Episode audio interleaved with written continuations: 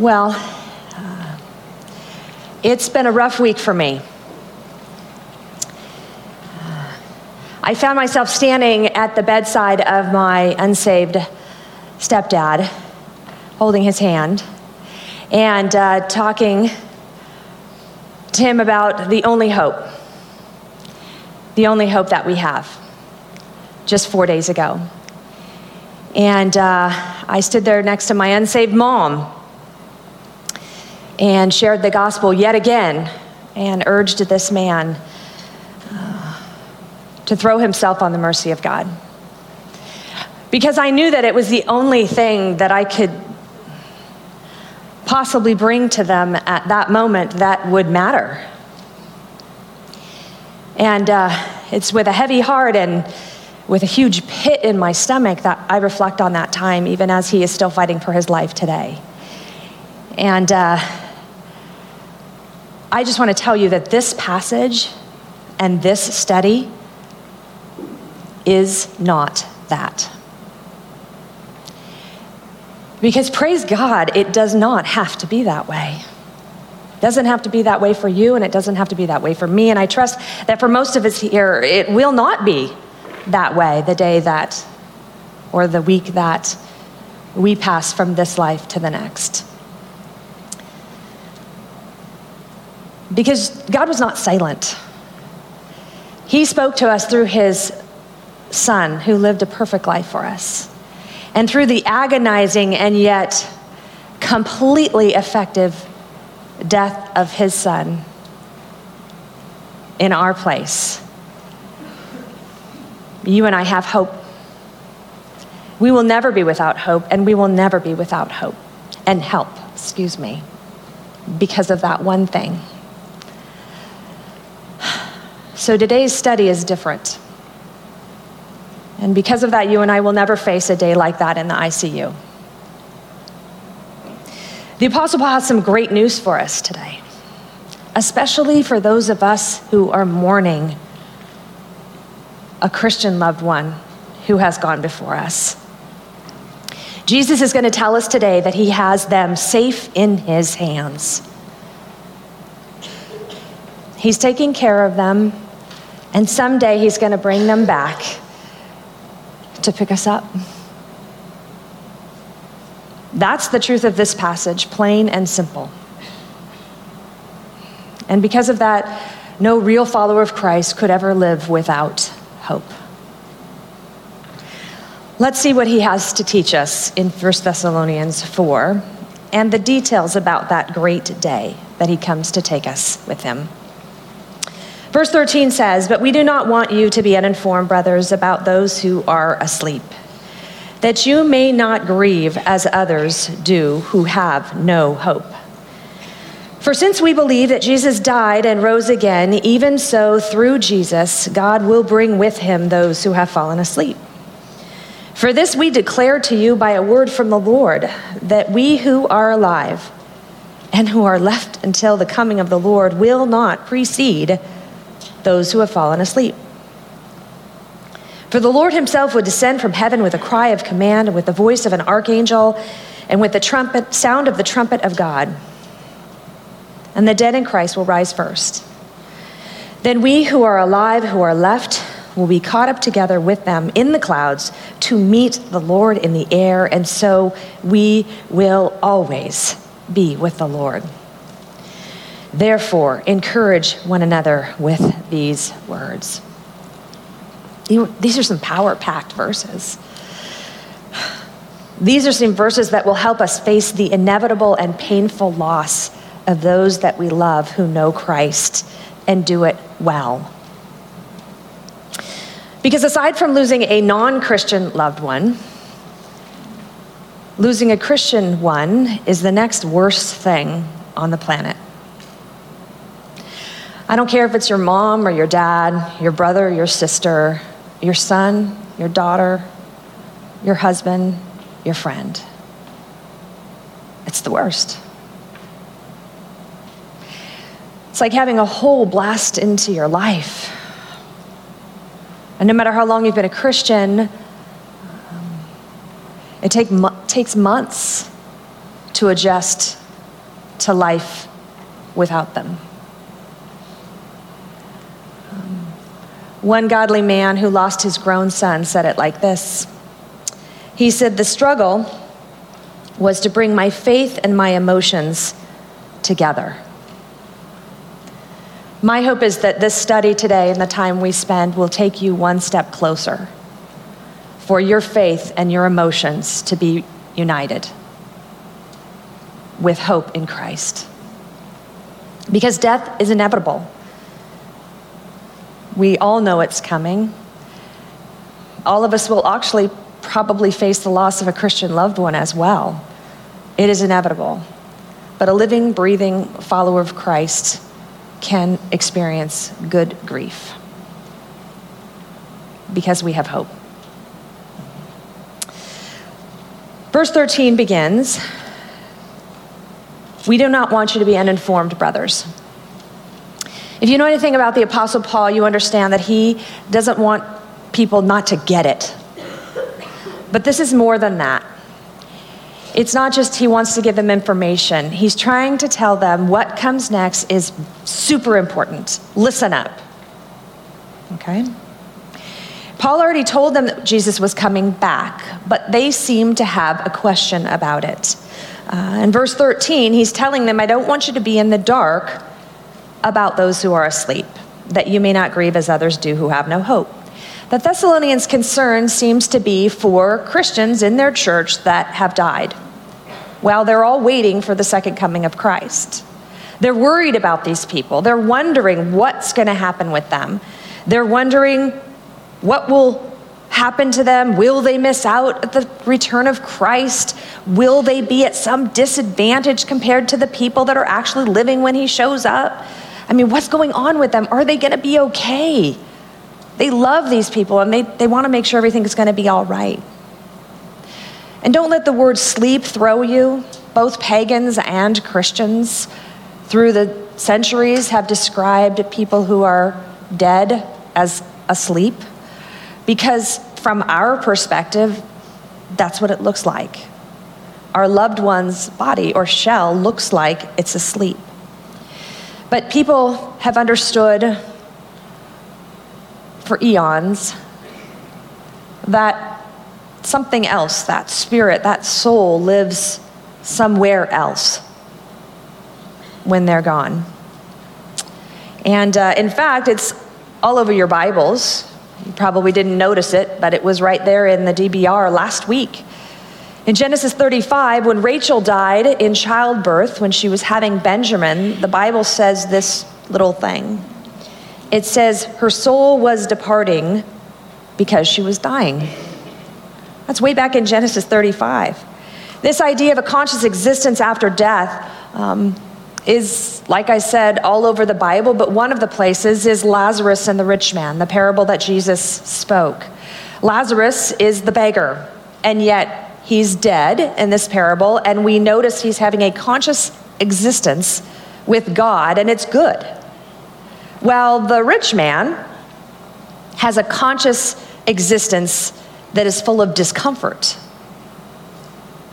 Or how about Paul in Philippians 1:23? He says that he would rather die and be with Christ, but he would gladly stay and serve the Philippians. Our spirit being dead, or excuse me, our spirit being alive after our body is dead could never be more clear than when Jesus told the thief on the cross, Today you will be with me in paradise, right? They knew, I mean, they were being crucified. They knew that their body was going to be dead or asleep very soon, in a matter of hours. But he said, You're going to be alive with me. Um, as D.L. Moody once said, you've heard Mike say this before, as D.L. Moody once said, One day you will hear that D.L. Moody of Northfield, Mass is dead. Don't you believe it?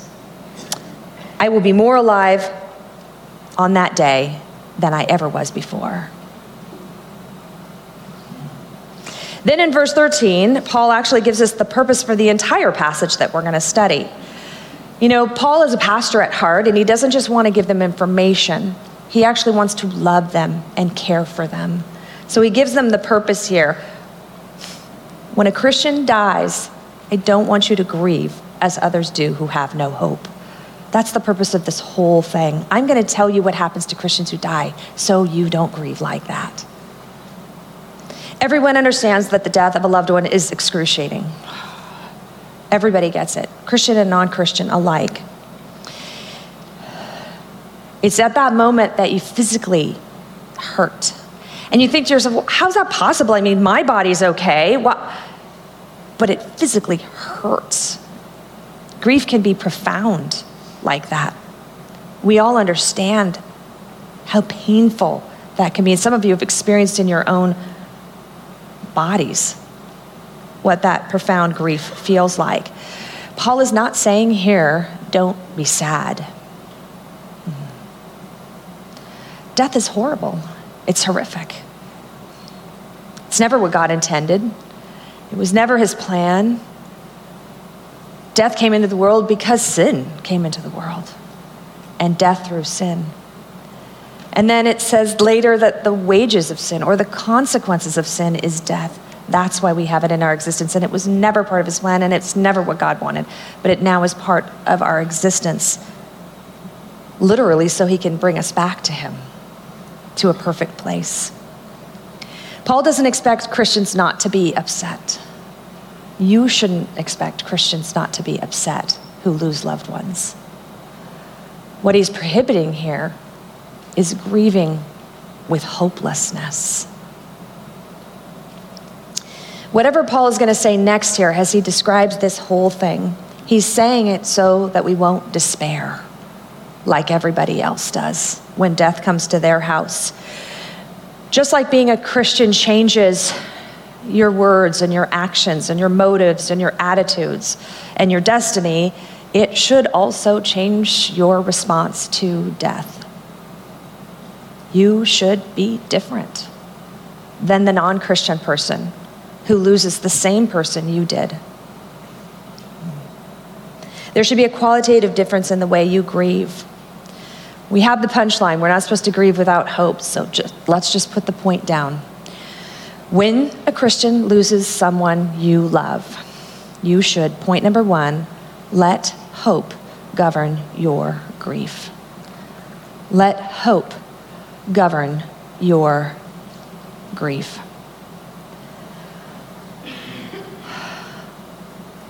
So, what is hope? I keep using that word. It's our title this year.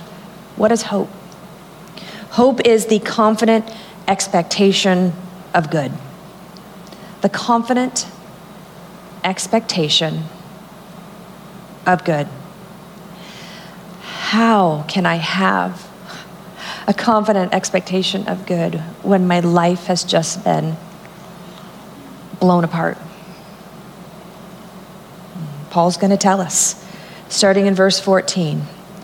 He says, For since we believe that Jesus died and rose again, even so, through Jesus, God will bring with him those who have fallen asleep. For this we declare to you by a word from the Lord that we who are alive, who are left until the coming of the Lord, will not precede those who have fallen asleep. We can grieve differently because Jesus Christ died and rose again. That's why. That's why we grieve different than those who don't know him. Even in the face of death of someone we love, it's that most well attested to historical event in history, the resurrection of Jesus Christ, that makes us grieve different. And because Jesus rose from the dead, we will too. That truth is all over your Bible, but one place is 1 Corinthians 5:20. It says Christ was raised from the dead, the first fruits of those who have fallen asleep. And if he's the first fruits, if there is a first, that implies there's going to be a second, a third, a 400th, a 12 millionth. If he's the first to be resurrected, there will be more. And in the case of Christians, there will be many more. Our resurrection is as sure as His, ladies. That's why we have hope. Jesus promised in John 14, 19, Yet a little while and the world will see me no longer, but you will see me. Because I live, you also will live. This text clearly says Jesus is coming back and he's going to bring all the dead Christians with him, and we're going to be reunited and taken back to heaven. So no Christian will be missing.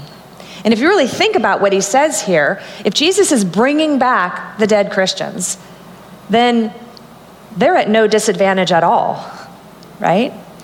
They've already seen Christ face to face, they've been hanging out with him. They're the ones who get to come back and pick us up. So, who's the one at the disadvantage here? Us. Those who are left behind, not those who have gone ahead. We're going to be like the freshman class, and the upperclassmen are welcoming us in on that day. We can be assured that even death will not sever our relationship with the Christians that have gone before us. No, we don't see them now. But for Christians, it's really never goodbye, it's always see you later. For Christians, it's never really goodbye, it's always see you later. No matter how long that see you later lasts and how much it stings, it will someday end. Jesus promised it to us right here.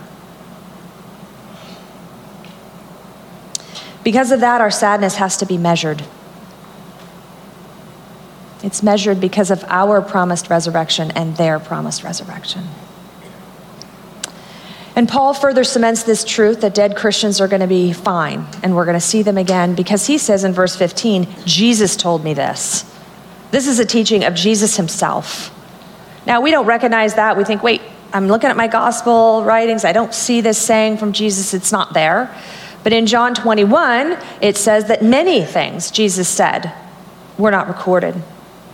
Plus, the fact that Paul has been getting revelation from Christ. He says that in various places. There's a few places in the book of First Corinthians where he talks about things that the Lord told him. So don't let that throw you. This comes from Christ. Christians that die won't be left out. And Paul wrote this so that Christians who are here won't be overly distraught as they wait. Of course, there's going to be grief. Many in this room are still reeling from it because like I said, death is horrible. And it is horrific and insensitive if we tell people they can't cry or grieve over their lost Christian loved ones. Of course, they should. Even Jesus wept at the death of a friend. And Paul said, Oh, I'm so thankful that God spared Epaphras, died.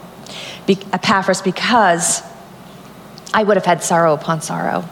I'm so grateful that he didn't take him. It's appropriate to be sad. In fact, and sometimes we're even instructed to be sad. We're told to weep with those who weep in Romans. We'll get back to that in the third point. So Paul says, don't grieve like non Christians. That means there should be a difference. And if we can't see one, we need to start focusing on truths like this and fighting for that. We should make it our goal to have hope in our grief every day. Make it your goal. Seek it. Fight for it. Doesn't mean you'll always succeed, but make it your goal to grieve with hope every day. And when you don't succeed, get up and try again. And remember that you never fight alone. God said He would walk with you through the valley of the shadow of death. But He also said so many other wonderful things in His word, including His promise in Isaiah 41:10, when He says, "Fear not, for I am with you. Be not dismayed, for I am your God. I will strengthen you. I will help you. I will uphold you with my righteous right hand." As one great pastor said, when we are grieving, we just need to borrow some of his strength. Borrow some of his strength. I love that. Well, our hopefulness, contrasted with the world's hopelessness, was probably never more apparent than it was on the tombstones in the first century. The pagan tombstones were full of misery and despair, while the Christians' tombstones in the catacombs were full of hope and they were full of speaking of a bright future with Christ, with his people. And it was rooted in the truth that Jesus died, Jesus rose, Jesus is coming back, and everything he said is true. Their tombstones were rooted in truth. Truth like what we're teaching today. Paul practically shouted it in 1 Corinthians 15 55, and he said, O death, where is your sting? Because he trusted that the resurrection was coming and that one day the separation we experience from God and his people will end. I vividly remember the day that I was told that my daughter would most certainly die. And I remember these medical professionals and extended family members trying to help us. They were no help at all. But I also vividly remember the rock solid assurance from God that He was in charge and He would never leave us. So even when the pain felt like I was being shredded from the inside, I knew that it was no excuse to cash in my holiness or my hopefulness. Um, it was not a time for us to do or say things that would dishonor God just because we were told to. It wasn't the time to end her life on this anniversary of Roe versus Wade because it would, you know, we just don't want to extend the inevitable, so you might as well just spare her, which is quite the juxtaposition. Um, we were not able to do anything like that. We couldn't even imagine it. Because in the face of death is actually a time to show a watching world what it is to have hope. Hope beyond this life, hope for a day when I would see her again. Yeah. It's not the day to cash it in, even though the world said I had a right to. I had to grieve with hope. I had to remember that God loved me even on those first days when I think all I can remember doing is crying, um, that He loved me more than the birds of the air and more than the flowers of the field. And He was going to get me through this, and He was going to give me the strength, and He was going to let me borrow some of His. Praise God, she didn't have other parents.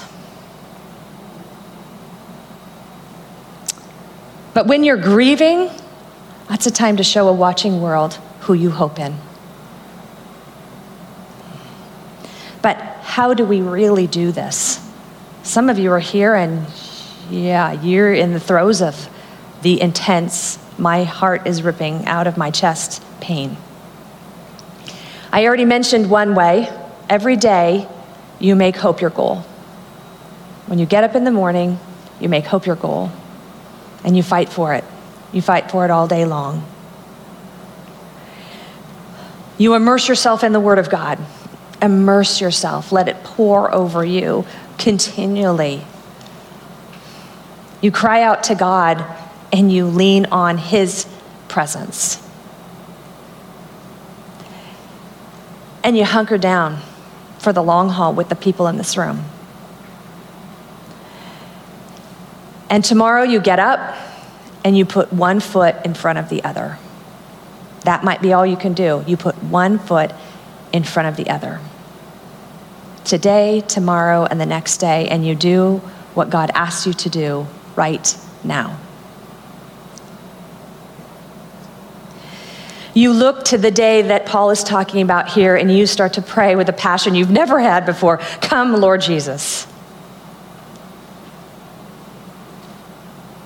And eventually you start looking around and at people like my stepdad, and you think there's others who need to know about this who don't have hope. Who can I tell that Jesus is my hope? And who can I strengthen and come around that's grieving too? That other day needs to motivate us today to live with hope. That other day that Paul is speaking of here. Well, Paul's got more motivation to act like people with hope as he describes the events of that day. This is the good part. In verse 16 and 17, Paul says, For the Lord himself will descend from heaven with a cry of command, with the voice of an archangel, and the sound of the trumpet of God. And the dead in Christ will rise first. And then we who are alive, who are left, will be caught up together with them in the clouds to meet the Lord in the air. So we will always be with the Lord. Our motivation to have hope comes from the details that he's laying out right here. We call it the rapture. It's that whole concept of being caught up. Caught up, that's the rapture. When he comes back for us and he catches us all up together. Paul is pumping you up here. He's getting you ready to number two, anticipate your eternal home. Anticipate your eternal home. There is no greater thing to get your heart wrapped up in than this day. So let's look at the particulars starting in verse 16, and we're going to go as fast as we can here. There's a bunch of little pieces. Verse 16, the Lord himself would descend from heaven. It's not Paul and Silas, it's not Elijah and Abraham. No, it's Jesus. He's the bridegroom, and he's showing up for you. This is your first moment. This is your first moment you'll ever see him face to face. Some of you have been serving him for decades. This is the moment you see him. He's coming back for you. This is exciting. It says he's going to come down from heaven because when he died and rose again, he went back to live in the Father's house. He sat down at the right hand of God when he had paid for our sins, and he is interceding for us now, and he is eagerly awaiting God to say, Time to go, let's, you're off. He's sitting there waiting for this moment. I, get the, I got the privilege of seeing that kind of joyful anticipation up close and personal a couple times recently. Because two summers ago, I got that seat right there. I got that seat right there as my oldest son, Matthew, stood right here and watched his bride walk down that aisle. And as I looked at his face, the bridegroom, and I saw the sense of peace and rightness that washed over him as he looked down the aisle and saw Karina's beautiful face. It's a moment that I will never forget. And then some of you might know I got the chance to do it again. Because my second born John, I got that same seat and I watched him, the bridegroom, looking down the aisle at lovely Alexandra. And if you were here, he could hardly contain his joy, right? As he was joined with her in marriage. Well, those two young men are pretty excited. I'm here to tell you, Jesus is even more eager to see us than those two young men. He is bubbling over in his excitement to come back when the father says, It's time to go. Go get your bride. It's time to go. He's counting the minutes, if there is such a thing in heaven. He's coming down to get his bride and whisk us off to the reception, also known as the marriage supper of the Lamb. 1 Corinthians, excuse me, Thessalonians, that's what we're studying, chapter 4 continues, he will descend with a cry of command. A cry is a loud shout. It's what a military officer would do to his troops or a charioteer's horses. It's an order. It's heard and responded to the world over. With this one command, Jesus is going to bring together every Christian on earth, every Christian under the earth, every Christian in the sea, every Christian who is scattered to the four winds. Every Christian will hear this command and step forward. He will be talking to the Christian who's been dead for one hour and the one who's been dead for hundreds of years. Thousands upon thousands of Christians will gather. It will be the one time The first time we will ever all be together in one place. From every place, from every land, from every time. Dead or alive, we will all be gathered in that moment. John 5:25 describes it like this. Jesus says, "Truly, truly I say to you, an hour is coming and is now here when the dead will hear the voice of the Son of God and those who hear will live." This rapture is not done in a back alley, it's something everybody's going to know about. Jesus has been patiently waiting for everyone to get saved, and at just the right moment he's going to call us out. Verse 16 goes on to say there's going to be a voice of an archangel. Angels are a fixture at his second comings. In various places in the Bible, one is Mark 8:38, which I won't take time to read. If the archangel is here, he's the guy in charge of the angels. This is important.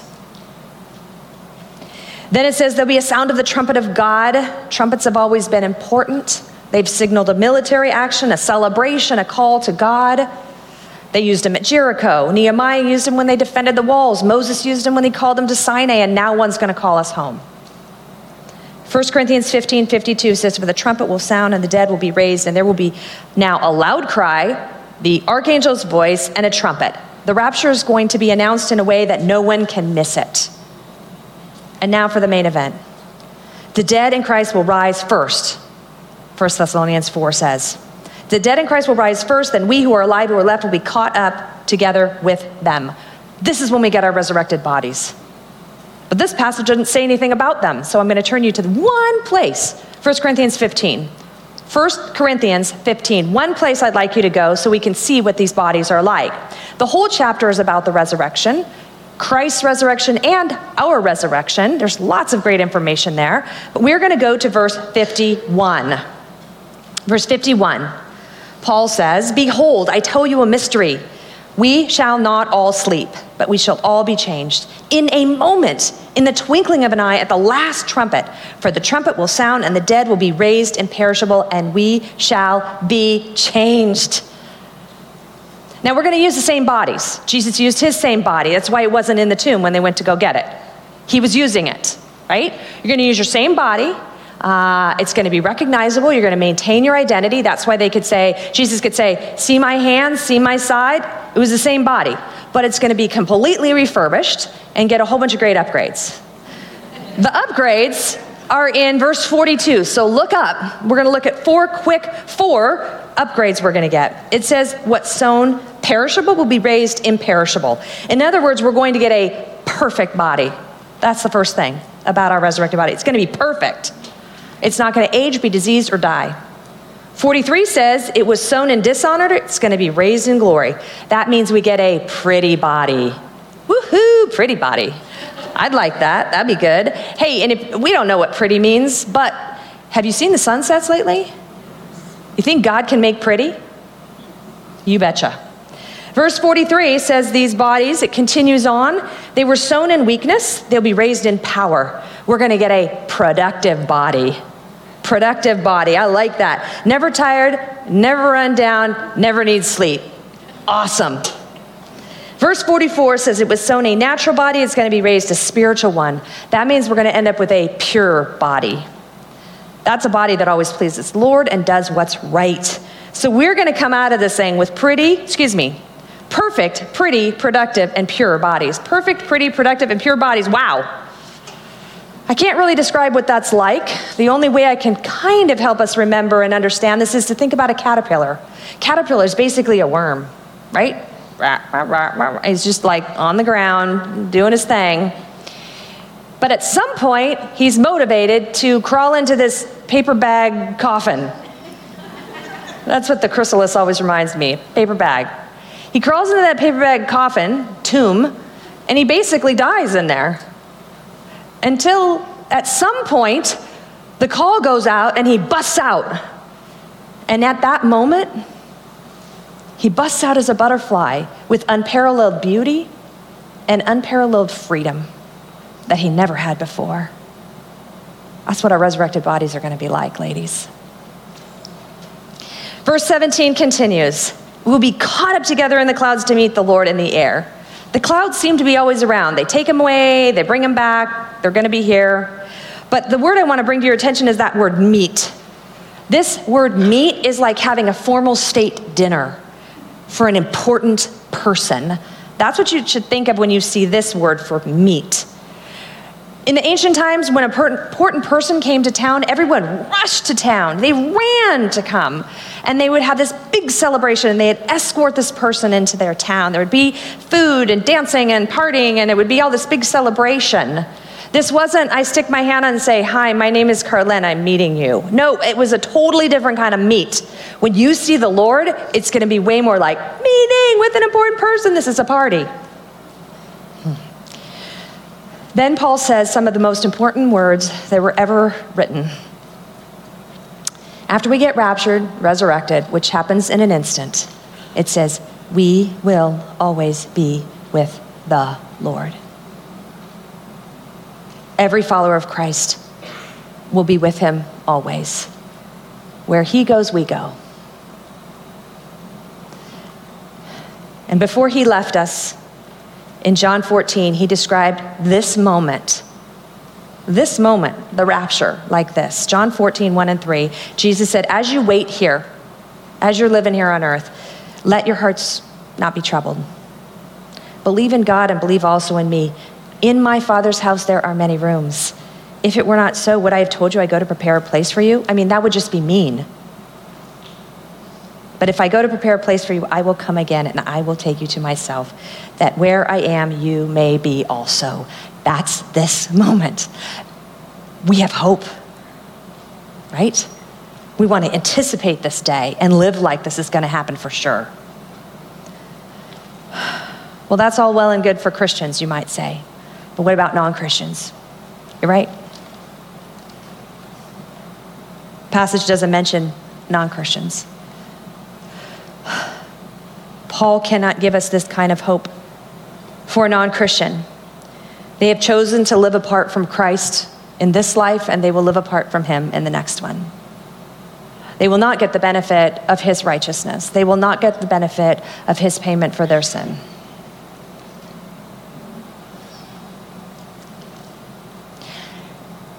Some of them have already gone before you, and they're already dead. And the grief that you feel over that, it's the worst grief ever. That is the worst grief ever, right there. Let that horrible grief motivate you. That person lost their chance. But there are lots of people around you that are still here. There's a lot of people around here that still need to know the truth. Let the truth here that non Christians will live apart from Christ forever compel you to love, care for, and beg these people, as I will be doing yet again when I leave this place, to get right with God. God has not closed up shop. We should not either. Now, our passage doesn't say it, but two verses from now in First Thess it does. Our next teaching will cover this phrase The day of the Lord will come like a thief in the night. In other words, we do not know when Jesus is coming back. Could be five minutes, could be five years. Which means if we're supposed to anticipate our eternal home, we need to take our cues from people like the five wise virgins in Jesus' story. We always say them together, the 10 virgins, but there were only five that you want to be like. The five wise virgins, they knew the groom was coming, so they prepared. They went out and they bought oil ahead of time and they took it where they were supposed to go to meet the bridegroom. And they watched. And sadly, all of them fell asleep. So they weren't actually awake when he came, which we want to be awake when he comes, but they weren't actually. But you know what happened when the cry went out and the bridegroom had come? Those five wise virgins who had oil were ready for him. They were ready. They pour the oil and go, Yes, I'm here. And of course, you know the five foolish ones were not ready. Ladies, we are 2,000 years closer to this moment. We don't know when it is, but we're closer than Paul was. By 2,000 years, it's got to be soon, sooner than it was for him at least. We need to anticipate that. And a great way for us to eagerly await and anticipate that is found in 2 Corinthians 5, 9, and 10. I won't make you turn there, but it's the one that says, whether we're at home or away, we make it our aim to please him. That means dead or alive, you make it your aim to please him because we're all going to appear before him. So each one will receive what's due.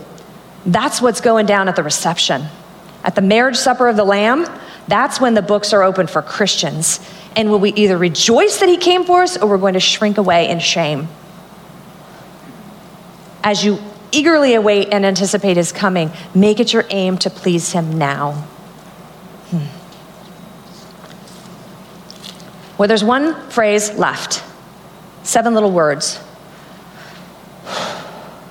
But I think it's the key for achieving good grief. Because everyone needs a little help sometime. And verse 18 says, Therefore, encourage one another with these words.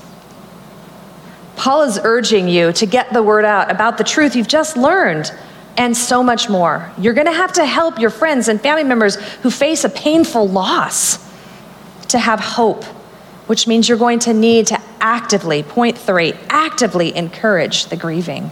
Actively encourage the grieving. There are grieving people all over, ladies. There are grieving people all over this room. I can see you. We need to help you. Ladies who are not grieving today, you need to help them.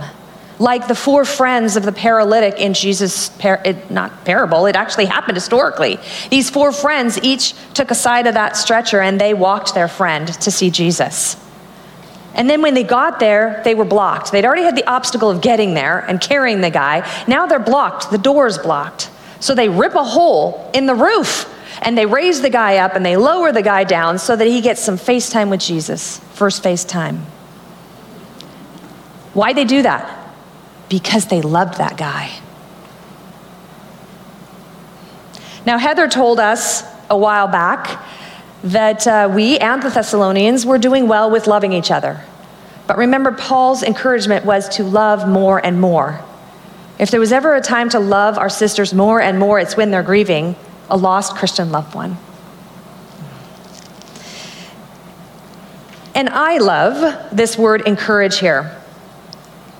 It means all the things you think it does comfort, exhort, strengthen, all of that good stuff. But it also means to call to one side. Hmm. That's what it is to encourage, to call to one side. You know what that means?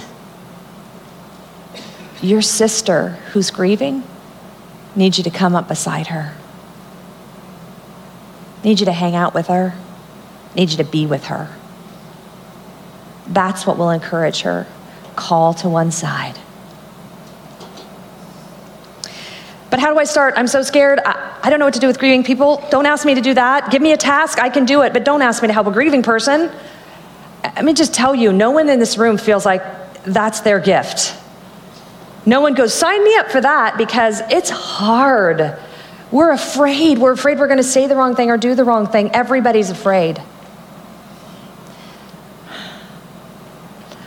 But some of us are so afraid that we're going to do the wrong thing that we do almost nothing at all. And I can tell you that's far worse. It's way better to love someone and do it imperfectly than to have that person out there all on their own. You're not going to do it perfectly. But I have tried to take a whole bunch of pieces and bring them all together and come up with five things that you can give friends who are grieving. Okay? Five things you can give friends who are grieving. I'm going to say them real fast and then I'm going to slow down and elaborate. Okay? The five things you can give a grieving friend is yourself, your words, your time, your stuff, your future. Give them yourself, your words, your time, your stuff, your future. But before you give them any of that, a big umbrella over the top is you got to prepare you, because you're giving you, right? You better prepare. And you prepare, the umbrella over all five of them is you got to prepare in prayer. You got to start praying before you ever go and try to help these people. You got to pray. You got to pray for you, a bunch of things. Here's some things to pray for. You got to pray for that friend that they get relief from their paralyzing pain because it is truly paralyzing. You got to pray for them to have wisdom and strength in the logistics they're facing. They're taking phone calls and planning memorial services. Pray for them in that. You got to pray for your friend to adjust to new life without their loved one, sleeping next to them, celebrating days with them, having their stuff in the closet or down the hall, their toys. You got to pray for your friend if they have children that they would help their children to love and trust in the Lord because He is their only hope. I hope we've made that clear today. Christ is our only hope. That's what we give our kids. That's most important for her to give her kids. And pray for her as she's facing an uncertain future. As you pray for her, your love for her is going to grow and you're going to be better equipped to do all five things I'm going to tell you next. And of course, you got to pray for you. You got to say things at the right time in the right way. So, better pray for you to do that. I hope you had a quiet time that day. If you didn't, do it every day because you never know. If you didn't, have a quiet time right then, even if it's 10 minutes. Get a passage of scripture and start chewing on it. You know, the word meditate means basically to chew the cud. Take a passage and start chewing the cud on it. If you don't fill your tank, how can you possibly help anybody else? There's our have a quiet time every day moment. Okay, that's the umbrella. Now let's talk about the five, okay? The first one you give yourself, your friend is yourself. The first thing you give your friend is yourself. Just go and be with them.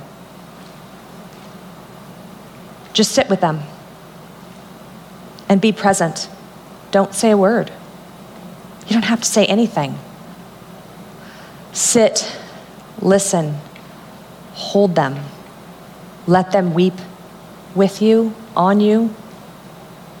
Sit there while they process this horrific thing that's just happened to them.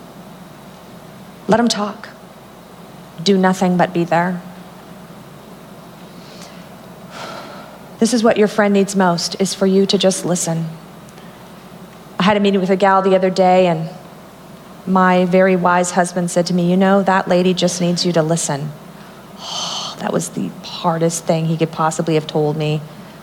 Go climb a mountain would have been easier for me, but okay. He's like, No, really.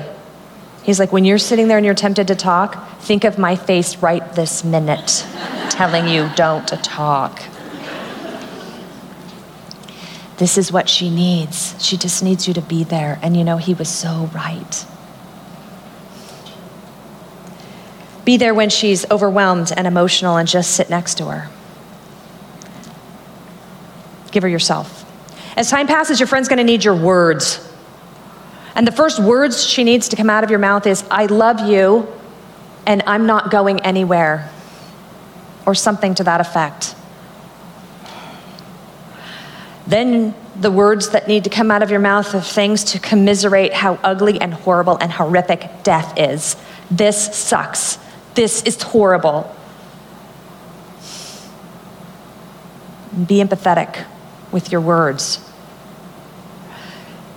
The next words that your friend needs to hear from you is their loved one's name. There's nothing sweeter to their ears than you speaking of their loved one. Share memories that you have. Talk about how you can't wait to see them and how you've missed them. I assume it goes without saying, but when someone is facing this kind of grief over a lost loved one, is not time for you to be their new friend. We hear of a need, we hear of grief, and we want to rush in and help them, but we need to leave that up close and personal. Let me sit and talk with you to the people in her inner circle. If you're not in her inner circle, then write her a card. Say a nice thing at the memorial to her, a nice, brief thing at the memorial service. And pray for her. That's a way that you can use your words for her.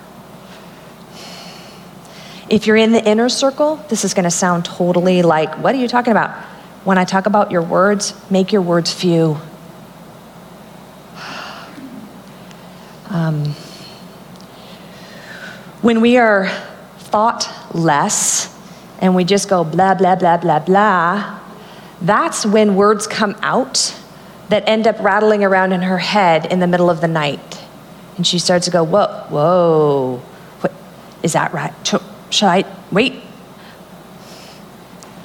Proverbs says when words are multiplied, sin is unavoidable. Less is more. Pray for yourself to say the right things and be careful what you say. But she is going to need you to share more words as time goes on. There's no doubt about it. When it's time to share more words, make them heavy with the Word of God. His Word is always right, His Word is always perfect, His Word is edifying. Share His words more than your words. We don't care what your opinion is, we want to know His opinion. Share God's Word with her a lot. Um, First Thess 4, what we just did here is a great thing to remind your friend of. That's what Paul tells us to do with these words. Encourage someone with these words. It's great. Here's a couple others for you Psalm 20, verse 7 and 8, Lamentations 3, 22 and 23, and there's so many more. I would encourage you to find some new verses. We're always like Proverbs 3, 5, and 6, which I love Proverbs 3, 5, and 6, but you got a whole book, a whole book, a whole Bible. Find some new ones, keep finding new ones, put them on your phone, and send them to her. Text them to her. Have something fresh to give her that she didn't just think of. That'd be great. But don't data dub her. Just because you know 42 verses and you could, re- restrain yourself. One at a time is all she needs. Okay? You've given her all those things so far yourself, your, your words. It's time to give her your time. Your time.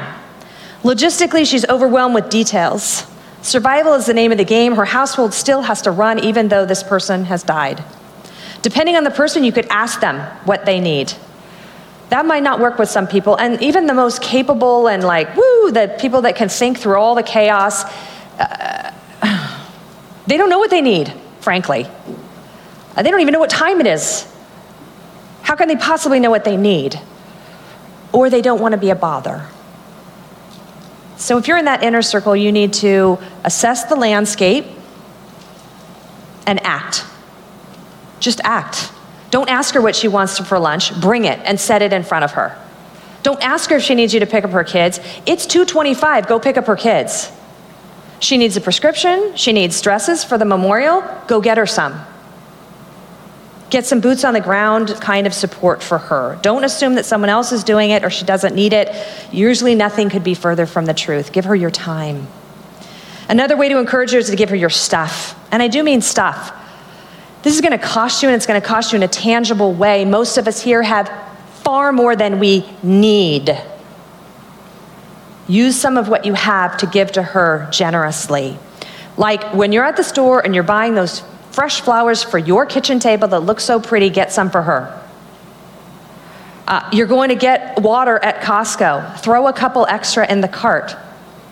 You're grabbing some apples for your family, get some more. You're at Krispy Kreme, you're getting a dozen donuts for your kid, buy a dozen for her and her kids. You're at Yogurtland, special, woohoo, you got A's on your report card, awesome, or fours or whatever they are today. You go to the Krispy Kreme or Yogurtland and take hers with you to celebrate.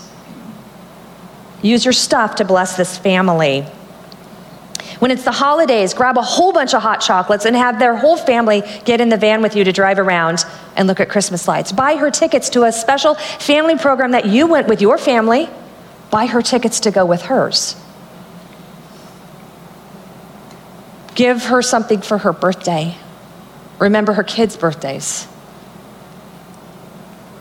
Take her a bake treat. grab her a plaque from the Compass bookstore. Get her a gift card to Boomers. Treat her to lunch for no reason at all. But bless your sister with your stuff. Then we need to make sure that we tell our sister we're going to give them your future. Your future. In the chaos of the early days, there are so many people around that many people make the work light. It's just true. There are people everywhere. It's too much sometimes. But when the chaos is over and the people stop calling and everyone goes home, that's when your sister needs you the most. As the months go by, you need to actively encourage your sister. When God puts them in your heart, do something. Don't let yourself off the hook. You think of her in the middle of the night, you pray for her when you get up to go to the bathroom or something. Think of her, you do something for her. You pray for her. You text her, okay, maybe not at three o'clock in the morning. You call her, you make an appointment with her. You go over there, you drop by. That prompting is from the Lord. Do something about it. Make sure she knows that she matters. Write her a card, send her a verse. Go the extra mile, don't drop the ball. Put reminders on your calendar for days that are important, that will be inevitable landmines in her life. Her anniversary, Mother's and Father's Day. Here's one you don't think of Halloween. Do you know how excruciating Halloween is for someone who's lost the mom, dad, son, or daughter? Christmas, Thanksgiving, obvious, right? I hope it's obvious to you. How about the day that she lost her loved one? It's an important day, especially in the weeks leading up to it. Once the day is over, the next day seems to be like ah, our relief. But the days marching up to it, everything comes back. Go back to the first day with her. Go and sit with her. Be present. Make an appointment. Let her talk and you just listen. Walk with your friend for the long haul and carry her load by giving her your future. They have a tradition in a traditional um, Jewish households. Uh, there's a special way to help people who deal with pain and loss and grief, and that is called a shiva. Shiva means to means seven or sits of seven. When someone dies, this closest family members, son, daughter, mother, father, brother, sister, husband, wife, they all rush in together um, to sit with the person who is grieving. And they literally come to their house and sit for seven days. They don't want that person to be alone. They say that they sit with this person until the healing begins. And then something happens on the seventh day because they all get up the grieving person and the whole family gets up and walks around the block. And the whole community joins in and follows after them. The message they're trying to send is this You can begin to live again. We know you hurt and we hurt with you, but you can heal and we're here for you. Don't you love that image? Sit with your friend, walk with your friend, encourage your friend. Now, we all know the story of Pinocchio, right? Pinocchio, that lonely old woodcarver Geppetto, he carved a puppet, a little wooden boy. His name was Geppetto, and he carved this little wooden boy that he called Pinocchio. And he longed and wished and hoped that Pinocchio would be a real boy one day. And then he decided to wish on a star, and pretty soon the blue fairy showed up and granted him his wish. And Pinocchio um, became alive. Yes, he was still a wooden boy, but the blue fairy removed the strings from his arms, and she cautioned him to stay away from evil and do good, remember? Later on, Pinocchio hears that Geppetto uh, has been swallowed by a whale, so he goes off and he tries to rescue him. But in the rescue, which was successful, Pinocchio dies. He drowns, and he's washed up on shore, and Geppetto is brokenhearted. It's at this point that the blue fairy shows up again and she says, Awake, Pinocchio, awake. And he does. Only this time, he's transformed. He's a real boy. He sits up, he's rubbing his eyes, he glances over and he sees Geppetto there crying, weeping next to him. And Pinocchio says, Father, why are you crying? And Geppetto, I love this line. He, of course, didn't know what happened. He said, Because you're dead, Pinocchio. Pinocchio answered, He says, No, I'm not. See, look at me. I'm alive. I'm a real boy. And that's when Geppetto saw the truth. He thought Pinocchio was dead, but really, Pinocchio was whole. Pinocchio was real. Now, Pinocchio had, real, had, had experienced some kind of living as a wooden boy, but nothing compared to being real. You and I, we live on this planet and we are alive, we are animated. But when we are transformed, when we have our resurrected bodies, it will be nothing like what we experience today. Because Jesus is coming back, because he's going to raise us up with all of our Christian loved ones, We need to have hope as we grieve. We need to anticipate that eternal home that we are going to. And we need to encourage our sisters who are grieving. Let's pray.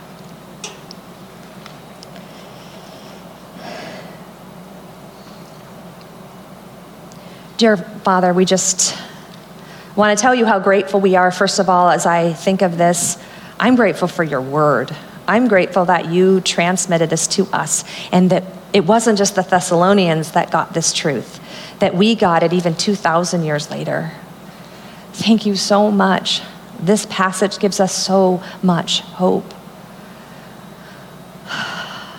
I thank you for those of us who've surrendered our lives to you, to follow you, that we will never face dying and living apart from you. Thank you so much, Jesus. And I do pray, Lord, for especially my grieving sisters here who have lost someone